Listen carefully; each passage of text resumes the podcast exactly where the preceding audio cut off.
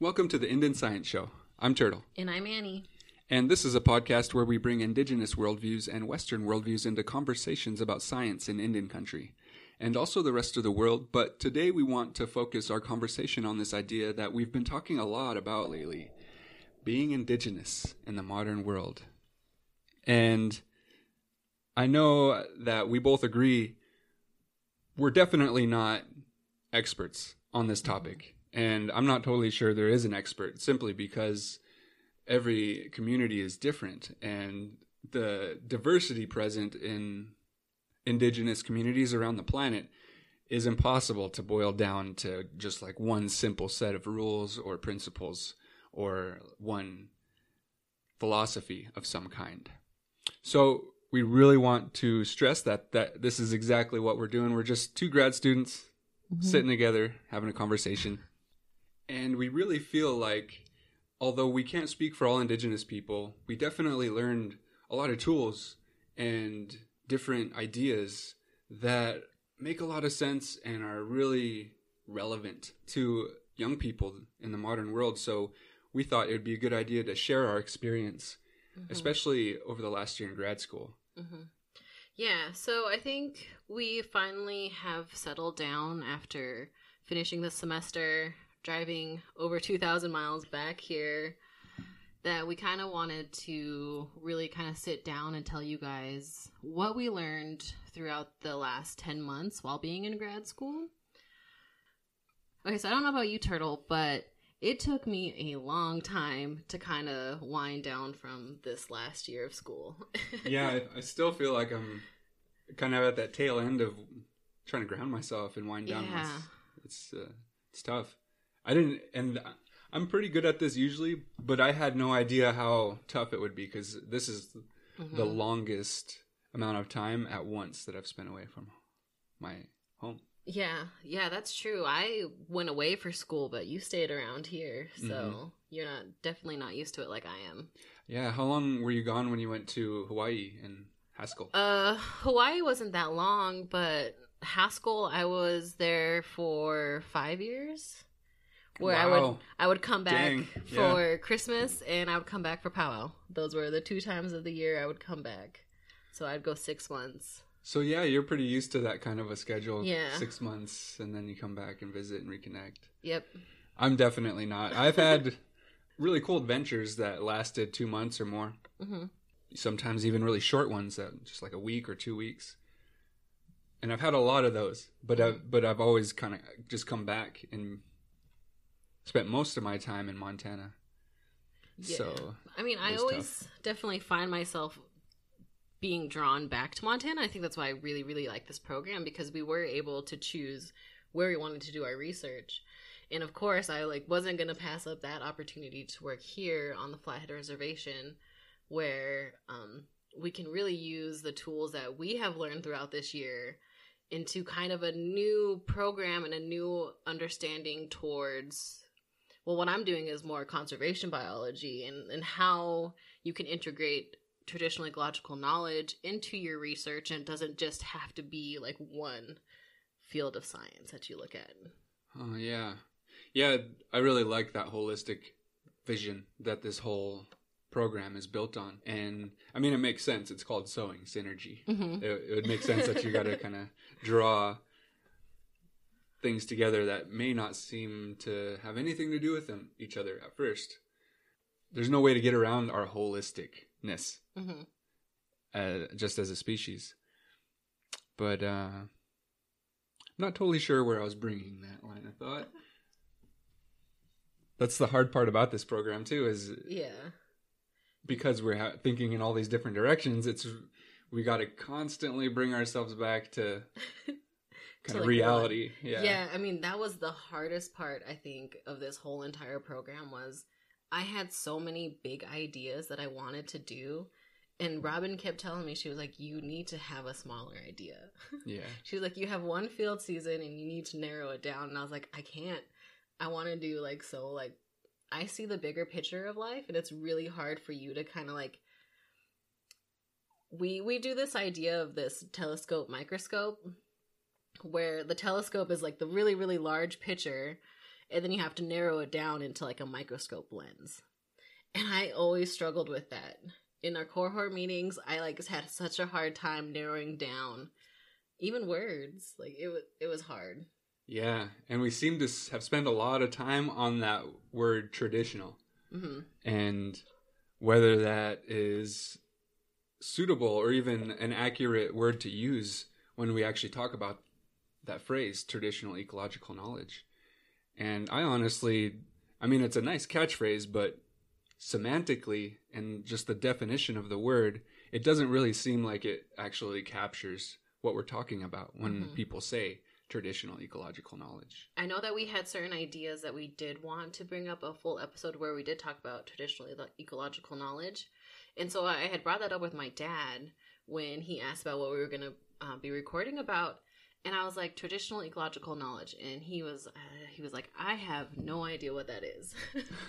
and so yeah I know there's going to be certain people who do understand what TEK is, but there are going to be other people who really have no understanding of what TEK is, even though in indigenous communities, TEK is used on a daily basis. yeah And so I think we're just going to kind of give like a pretty much the definition that is used in in many research papers that I know that I've read and it's um one of those principal definitions that is is pretty consistent with the, def- the definition of TEK.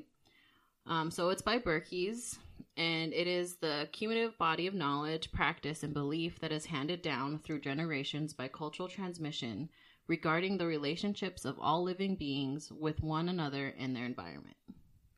Yeah, and, and he goes on to say that TEK is an attribute of societies with historical continuity in resource use practices.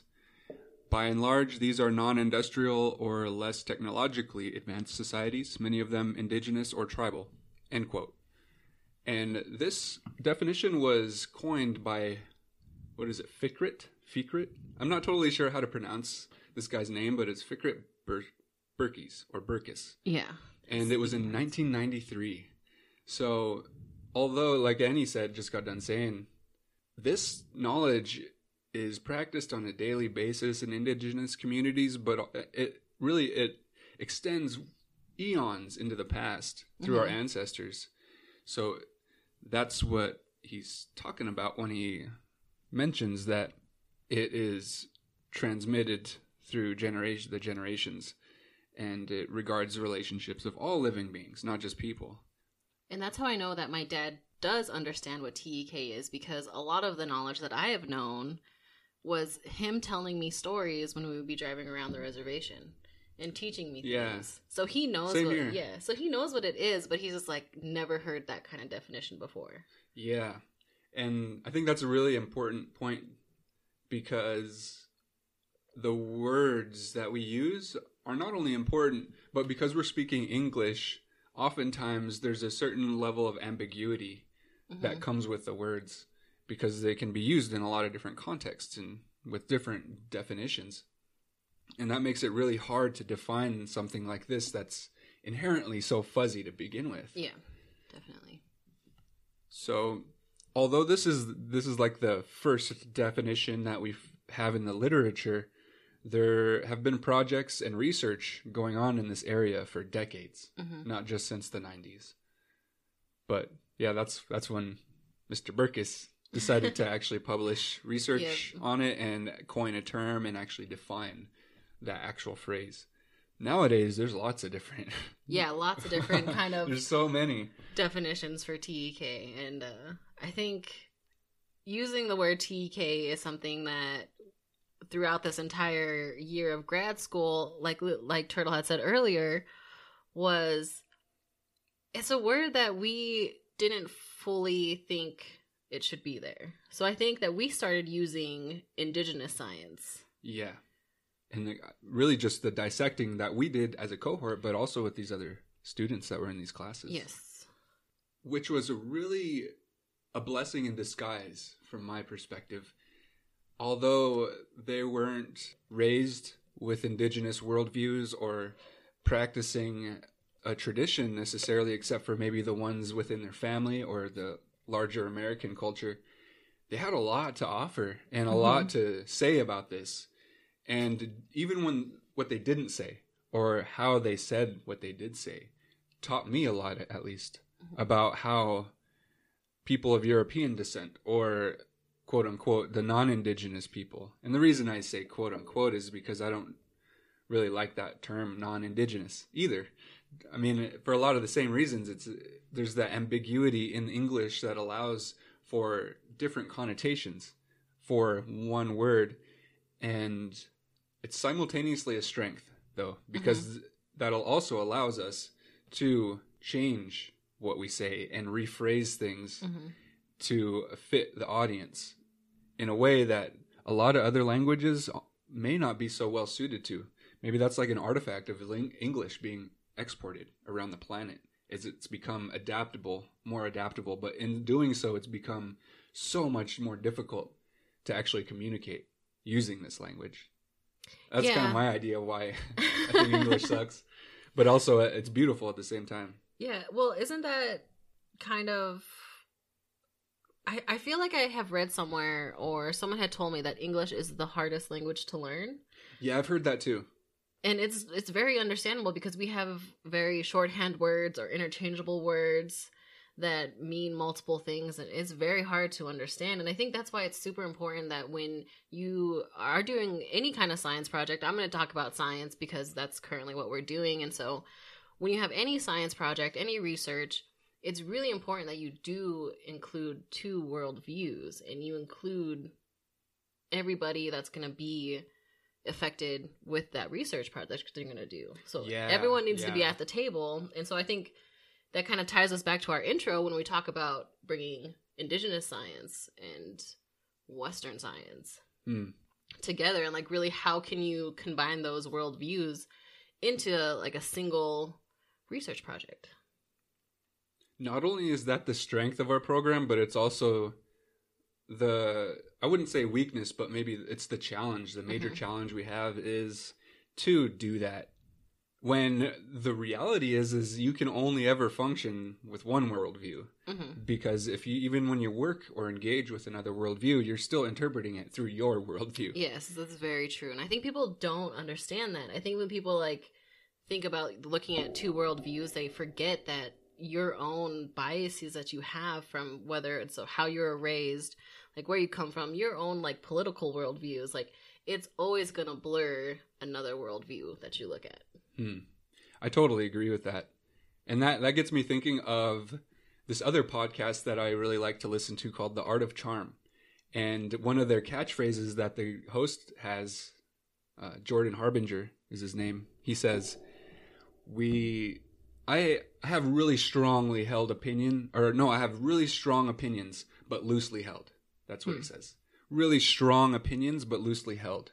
And that, what gets me thinking about that is this idea of using your worldview to interpret another worldview. Mhm. And then how you said it, actually being aware of that. Yeah. And from my view, that's a really powerful tool to be aware of it and recognize that that's what these are. They're like sets of tools or almost sets of lenses that we view reality through. And that's our worldview. And I, I would hesitate to call it one lens because Yeah. at any one point in our life or at any one point, even during the day, depending on how we feel, what kind of belief system we're operating off of, and all this stuff, and what culture we're engaged with, Mhm. that all plays a role in how those lenses actually play out in the world. And that's the way I see these different worldviews, whether it's a Western worldview or an indigenous worldview, is they're different sets of tools that we use to interpret reality. Mhm. So in that sense, it's almost like you can say, "Hey man, can I borrow your hammer?" Or, "Hey, I really need a Phillips screwdriver, but I my tool set doesn't have one. You could I borrow yours for a while?" But always giving that tool back. Mhm. And that's kind of I think the major point that I got out of this program was that we can bring these worldviews together, but I don't think there's a whole lot of long-term value in actually integrating them because in that sense you're creating a new worldview and once that worldview is created it's no longer necessarily going to benefit from the uniqueness of having those worldviews separated does that Well, I feel like yeah, I, I understand. Like Yeah, I, I definitely agree. Like once you reach that, it's like a new lens. But I think as humans, being the the type of people that we are, and our ancestors were like we have adapted and we've evolved, and so I don't know if I consider it like clear cut like that. I think it's just like evolving your like own personal lens like every time you learn something. Yes, yes, and that's ex- I think that's exactly what the point I was trying to make is. There's it's really not two separated worldviews, and there's not two distinct worldviews Yeah. that we can separate all humans into. And, and like I said at the beginning, there's so much diversity, and there's no way for us to speak for all Indigenous people, Mm-hmm. and th- that's actually a pretty small percentage of the world population. Yeah. so when we actually factor in everyone else and their worldview and how diverse that is, then it really truly becomes impossible to actually say there's this worldview and then there's this worldview and you're either this one or that one or in between the spectrum. But what you're hinting at when you're saying that idea of adaptation and how it's really built into indigenous cultures is that the truth of worldviews is that there's not one or two or even three, but there's an infinite number of worldviews and it's constantly evolving mm-hmm. depending on our environment, what kind of collective subconscious we have going on as a species because we're always interacting with each other whether we're different cultures or different languages. So that that's that's really trippy when you start thinking about it because then it kind of forces us to ask the question where does sovereignty fit into the picture? And if we're maintaining two worldviews but bringing them together, how much value is there in maintaining that sovereignty and then how much value is there in not maintaining it? I guess meaning um like actually integrating the worldview is that what we want to do or do we want to have almost like a new discipline or a new almost like a new job i guess or a new medicine that certain people carry that th- in a, in their function in society or their role is to do that is to bring those worldviews together and interpret them for other people that are actually living an, a more sovereign worldview in practice in the world in the community. And because i don't think we can ever control it or say that we have to integrate them on a large scale and to tell people that we need to combine these worldviews and you need to do that in your community otherwise it's not going to work. But really having a certain group of people within our communities that act like messengers between the worldviews. That's kind of how, how i see the this program turning out. That's what i see this program being as far as its value to society is it's going to help train those kinds of people. How to navigate to how like like so many of us here how to walk in two worlds. Mm-hmm. which i mean f- how many times have we heard that growing up but how many times have people actually broke it down how you do that Well, I mean, that's funny because my mom, after she listened to our the first episode, and I love my mother. She gave me a play by play while she was listening to it. Every single Nice. item she liked, she texted me really quick. She was like, "Oh, I like what you said there," and so we had made the comment of like walking two worlds, and so she made the comment. She was like, "You walk in your own world." yeah And I was like, yeah, that is very true. Because she taught me to be a very, very independent, strong Indigenous woman because that's who she is. And so, I mean, I feel like it's just like how you yourself navigate in your own world and what that means to you. And I think that people forget that when it's so hard and you see other people doing certain things and you want to be this way and you don't know how to do it. Or you're like jealousy or there's other things that you want from other people but it's just like really how you navigate yourself and how you want yourself to be perceived. And i feel like that took me a long time in my life to realize. Hmm. and um yeah me too. I definitely I I think that understanding different worldviews is very important because if you only know your world oh if you only know your worldview, then you really don't understand anything else. like you haven't learned any other worldview, so how do you know if you can't learn something from them? And I think that's what I took out of this program was it wasn't just to integrate them, but it was to use the tools that are from other worldviews to increase your own worldview. Yeah. That's exactly so I mean it's so hard to talk about this thing too. Yeah. And when you when you say that it, you you only know that one worldview. hmm That gets me thinking of the, another thing we heard over and over and over was this idea that you don't know what you don't know. Yeah. And although that's a kind of a one of those truisms that that uh, that statement that has to be true just because it is said the way it is. Mhm. But it, there's a lot of value in those kinds of statements because it gets us to realize that life is oftentimes way simpler than we like to make it, but it's never ever easy. No, it's it's definitely not easy. And uh I'm going to talk about my favorite word real quick because it's been playing through my mind this entire show and I was like I'm going to talk about this word Ah, because it is something amazing to me. So, while I was in my therapeutic horticulture class this semester, this yeah, and I, I oh I've talked about it. You you know this word because I once I found out about this word, and because I was struggling in the beginning to really understand how can I integrate both, and I think that's where I was going wrong. Is I was like, I need this much hard science, and I need this much like traditional knowledge, and I really struggled. Yeah. I really struggled Oh, with like what does that that. mean.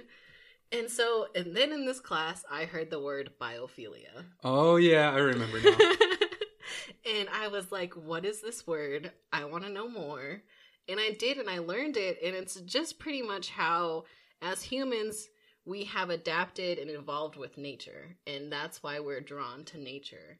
And I mean, I hope one day maybe we'll do a full episode on biophilia because I know I really enjoy it because I have a very, very big fear of snakes. Hate snakes so much. Mm. And so that's what they talk about with biophilia is there's like this inclination to hate snakes or be afraid of snakes Yeah. because when we were evolving with nature, people would get bit by snakes. I think that's a pretty like- legit fear. Yeah, it's a legit fear. Um, oh, not to Charlie. Charlie's like he has two boa constrictors and he had me hell like hold one and like I was backed up into his closet like on the verge of crying. Like I was like and and Freya's big. She's a, she's a big boa constrictor. Yeah. And I was like, oh, nope, I can't do it. And like, I was like backed up. I was in his room. I was like, I don't know where to go. Uh, So, maybe like- his ancestors loved snakes, or maybe Yeah. his ancestors were one of the few that had great experiences and survived snake encounters. I don't know, but it- that's family- cool though because that kind of word gets you thinking about that stuff. Yeah. And so I was just like, that word like clicked both being indigenous and hard science Hmm. in a word that really biophilia never really brings up indigenous people. Or like at least the papers that I've read, they really I haven't like really talked about that. I like that. And so I was like, man, that's really, really cool. And that was one of our discussions that we had. And I brought that up like right away. I was like, my favorite, my favorite reading, probably of the whole semester. Maybe I'll post it somewhere so everyone can, if they want to read it, they can read it some more. That's a good idea to bring up right now. Is a lot of these concepts that we talk about on the show are going to be pretty fuzzy, Mhm. and they're also going to be kind of specialized to the field of ecology or restoration ecology or Conservation biology. yeah or this idea of traditional knowledge Mhm. and stuff like that so some of the more dense ideas we'll go ahead and post links to different resources and papers that you can find and we'll post that in the show notes Mhm. so if you're curious about that you can go and check out the show notes and you'll find resources for that Because we are very sciencey on this podcast, so we're sorry.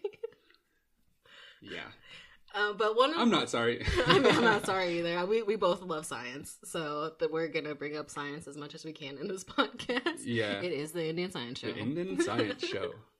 Oh, that that reminds me um something you said earlier about how we are really bringing two worldviews together, but specifically through this notion of Western science and indigenous science. Mhm. And something that came up over the last year was how a lot of scientists in our field of study, either restoration ecology or e- ecology in general, they talk about indigenous knowledge as if it's separated from science. Yeah. Like it's not acquired through a scientific method of some kind.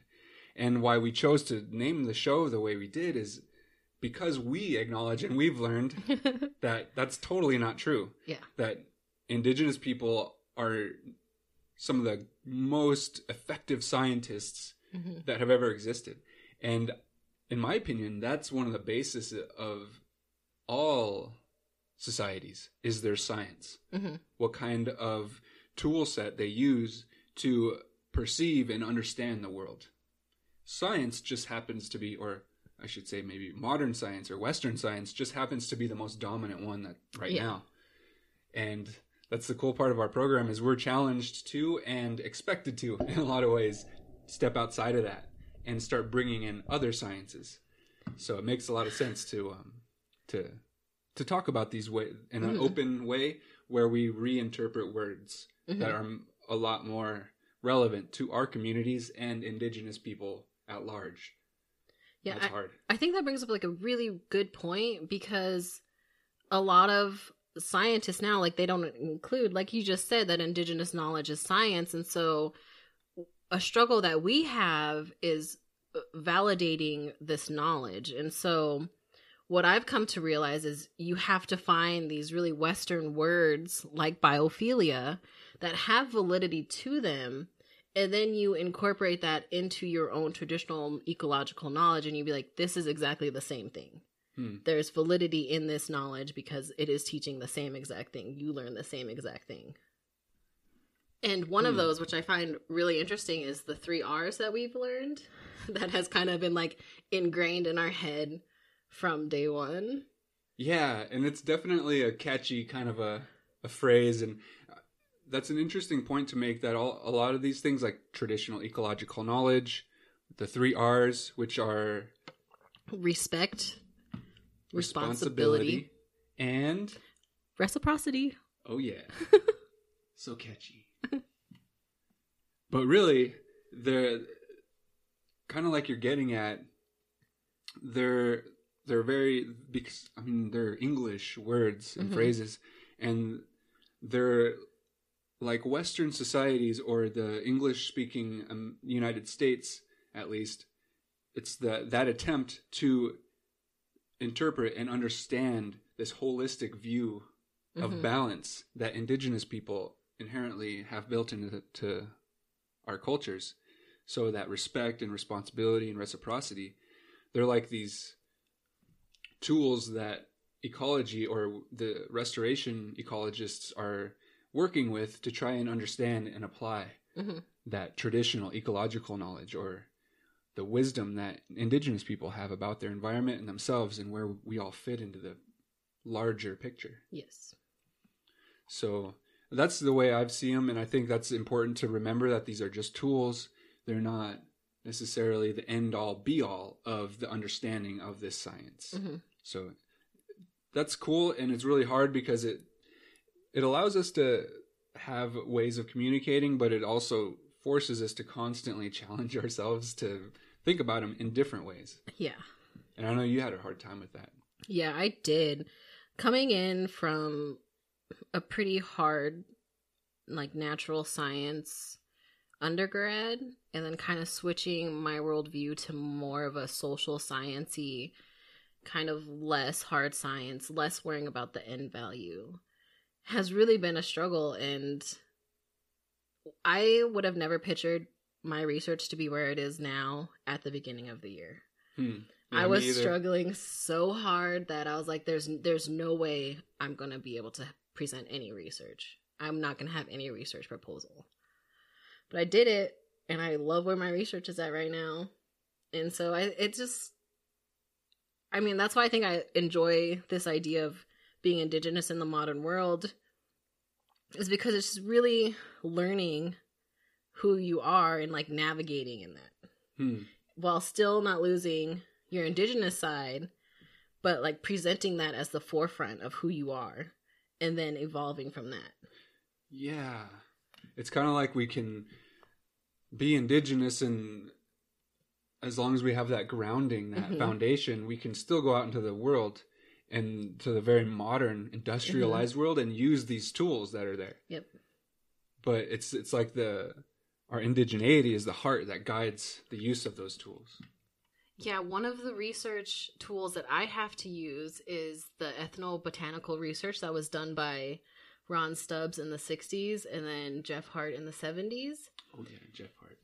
and one of the things that I've realized while doing their research is a lot of their ethnobotanical work that they thought included all of the knowledge that the CSKT members were giving him but he wasn't asking all of the questions. So he didn't ask like what time certain plants were harvested, so that was never recorded.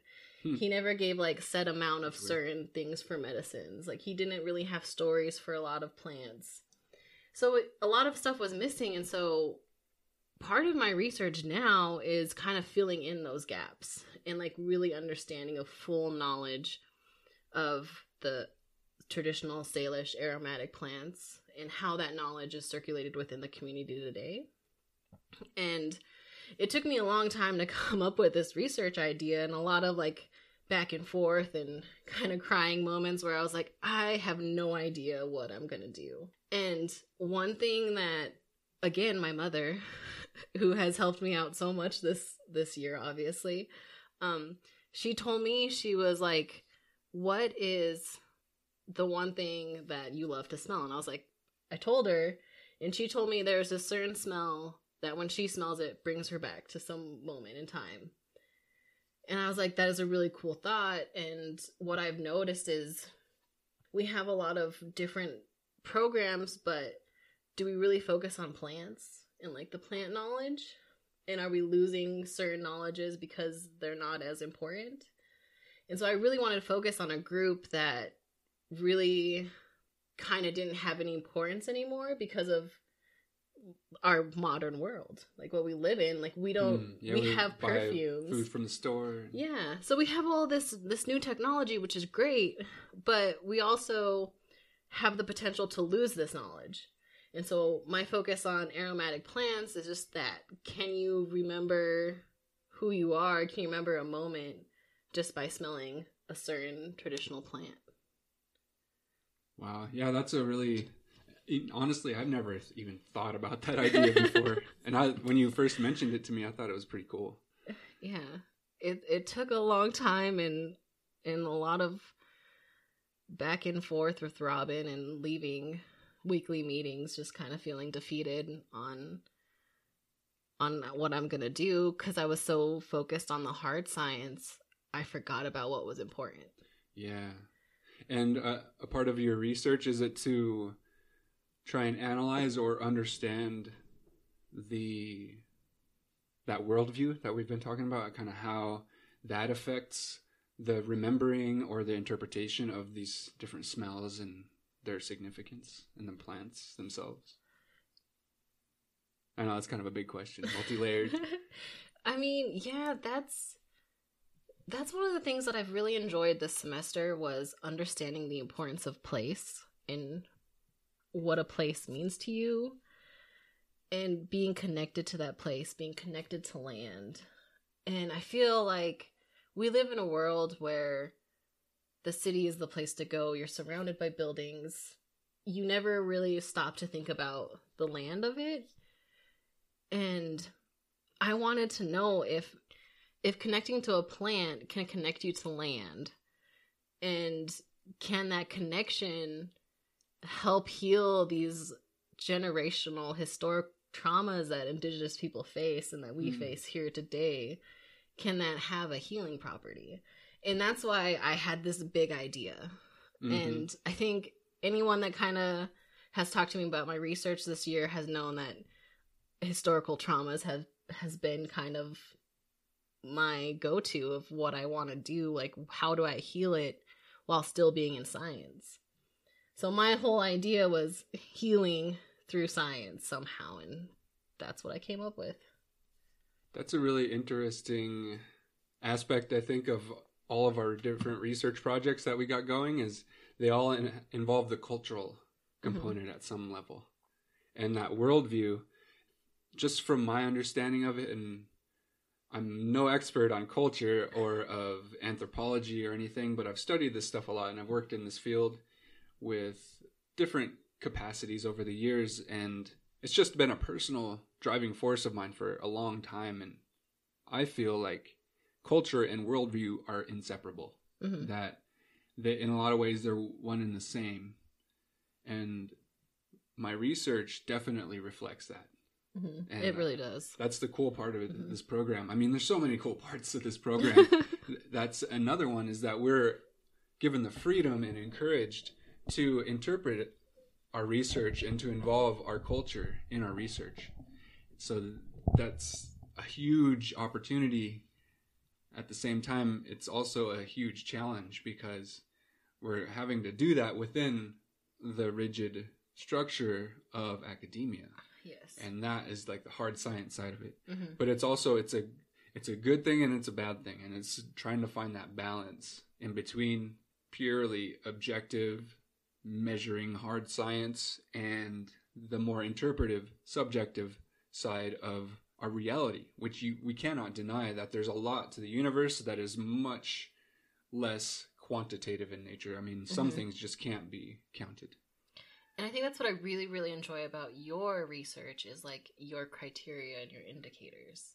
as far as measuring stuff Mhm. actually that's one of the main things that ecologists use to measure success for a restoration project if they want to go and restore a wetland and bring the health back to this wetland oftentimes they're these ecologists or these restorationists are just focused on the water quality or Mhm. the different chemicals and their distribution in the soil or different biotic like the biological makeup what kind of fish and insects what kind of invertebrates and stuff are living in Mhm. the mud or living in the water and then there's the good old uh, plant community.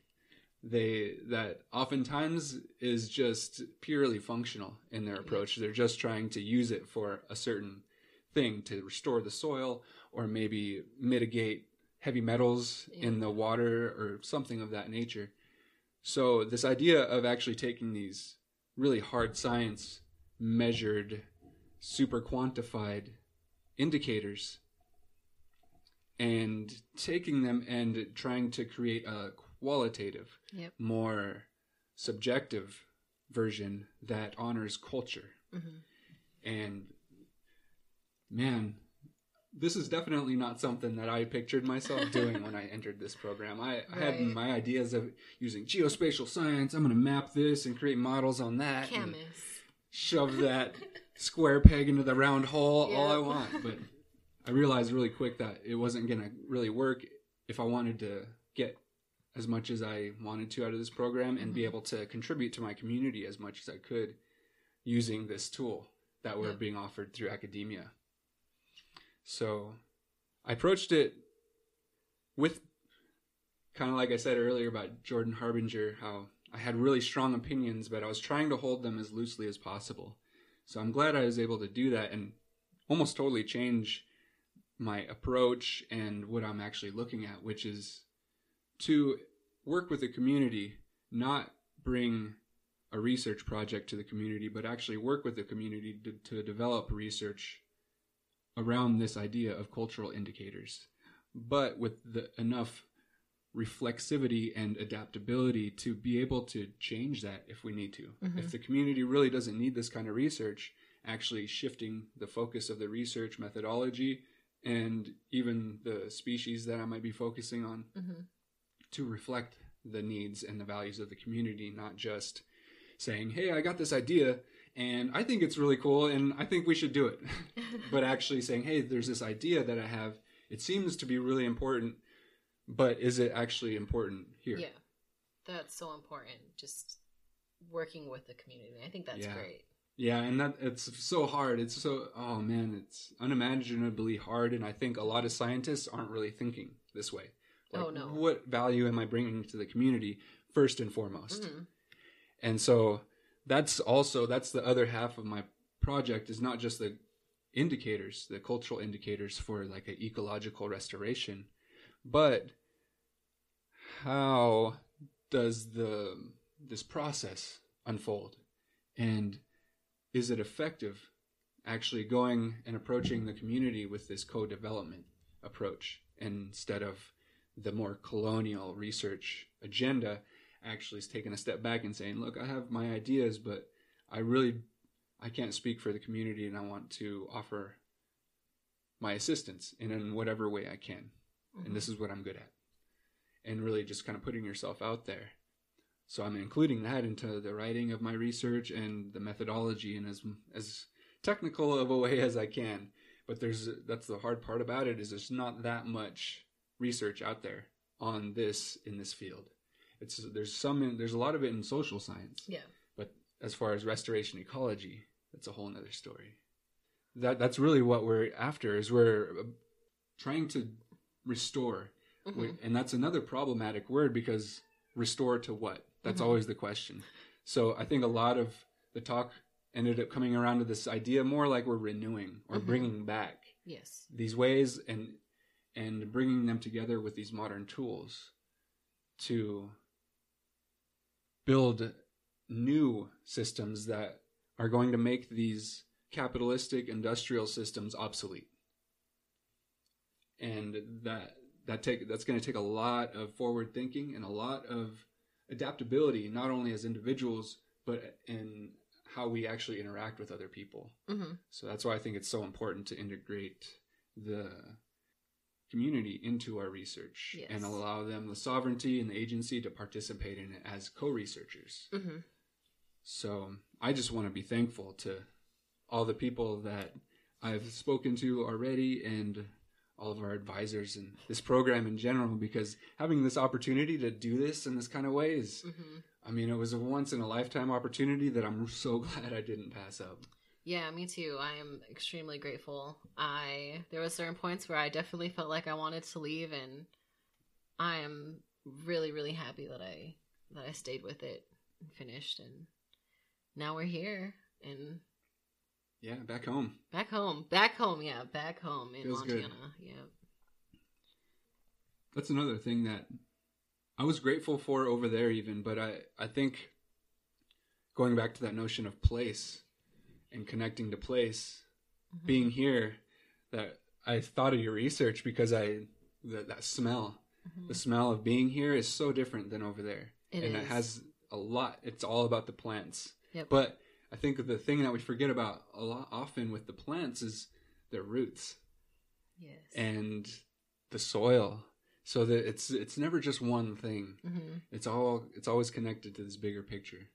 And with that being said i really want to be grateful to everyone out there listening right now and especially the young native people. I really couldn't be more excited actually because native people out of all ages are out there kicking ass and making so many different moves that are changing the world right now Yep. but what's cool is it i feel like it, it was sparked by the the youth Yeah. Yeah, I'm super I agree. Like I am super proud of just everyone um every young just native person out there. Just my two sisters are both getting their bachelor's degrees, which Mm. is amazing and oh yeah they're on to bigger and better things. So I'm just super proud and being home and being with graduations all around us is it's a great time to be here. yes so i think that's a, a good way to end all of our shows is with gratitude that's a huge part of indian science Mhm. and the our approach to this show is to in, have this be the format of the show. That's why we run on Indian time. That's why Yeah. we made a really we tried to make as best of a, an effort to Mhm. introduce ourselves and where we come from as much as we could. Anyway, we dedicated that first episode to it Mhm. from here on out, we'll be going every third episode. We'll be on this topic, this huge topic of being indigenous in the modern world. But because it's so huge, we'll be focusing at each episode. Like this one, we were talking about our experience with it, with grad school, and talk like kind of talking about and trying to understand and wrap our minds around Yeah. TEK which is i mean still I, I i like it as a catchphrase but there's going to be a lot of change w- Mhm. with uh, having to redefine and understand that and use it in science to benefit indigenous people so all these different concepts that come together are so huge and uh, they're not unrelated, but they're very far apart in their the way the thinking that you have to do to be able to bring them together. So we'll be focusing on different topics within in being indigenous in the modern world. So you can expect those around once a month or so, or every three episodes. And Annie, you want to tell them where they can find us? Yeah, so we can be found at Facebook and Instagram. Um, both are at Indian Science Show. That's Indian Science Show. You can also find our website, and that is www.indianscienceshow.wordpress.com. You can also listen to the podcast, download it, subscribe to us on all platforms that have any podcasts, like Stitcher, iTunes, Google Play, pretty much wherever you find any podcast that you currently like to listen to, you could come subscribe to us.